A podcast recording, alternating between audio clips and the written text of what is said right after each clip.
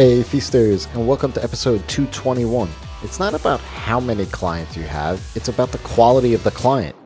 You want to attract clients who have bigger budgets so that you can raise your rates and get out from that hamster wheel.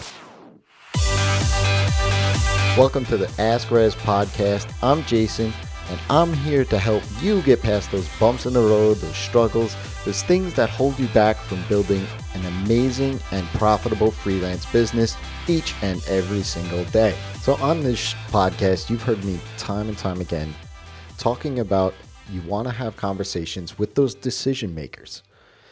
Before you have a conversation, you first want to identify where the money is coming from. Just as an example, I love music, I love listening, playing, and exploring new bands.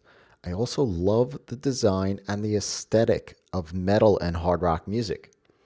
Though new bands often don't have the budget to spend on their marketing or website development. Let's be honest, that's often left for beer. So I wouldn't want to go after them as an ideal client of mine. However, since I enjoy the creative arts, folks who sell services and sell products both digitally and physical, makers of all shapes and sizes who already build their businesses online, well, those are folks that could be potential clients of mine. They already have the business, they already see some traction in what they're doing online, and they want to invest in their business, in their marketing, and their development. Once you have established where the money is, it's time to go out and get the work. They won't automatically find you just because you say that you do this thing.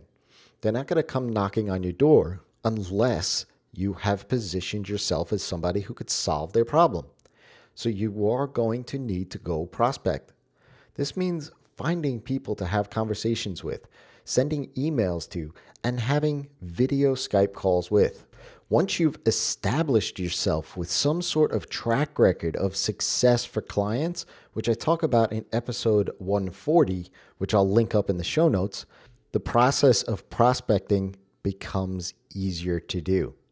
You'll start to see that more and more clients will come to you, but that does take time. That's not something that's going to happen overnight. That's why prospecting in the beginning is so important. The third step in this process is positioning your business as an exclusive product. Sure, clients with bigger budgets want to have their solution delivered to them with the utmost success but they also want to feel that they are spending their money wisely. This means putting up a velvet rope of sorts, or as I call it, a project brief. Even if you initiated the conversation, have them fill out an application in order to work with you. This velvet rope not only shows that you have been down the road before, but it also gives the perception that you don't just let anyone be a client of yours. Now, there is a bit of a psychology play here where that if there is this gated community, us as humans always want to be on the inside. So that application acts as that gate and it gives that perception to the person who's filling it out, your prospect, that you have an exclusive business that they need to actually figure out what that key is in order to get in. Then, as that lead or client progresses working through with you, delight them in unexpected ways. Send them a welcome packet when they become a client of yours. Send them personalized notes and cards. Send them unexpected gifts that relate specifically to themselves as people or and or their business. These tiny gestures go a long way in the good feeling that they get of spending a lot of money. The final tip here that I want to share with you is a bit of a bonus one, but it's important. You want to walk the walk, meaning have your energy and your language reflect that of what's attractive to those higher budget clients. So if you are going after large corporate brands in the finance industry, well, you best dust off that suit and tie so that you show up to calls or face to face meetings not wearing a t shirt.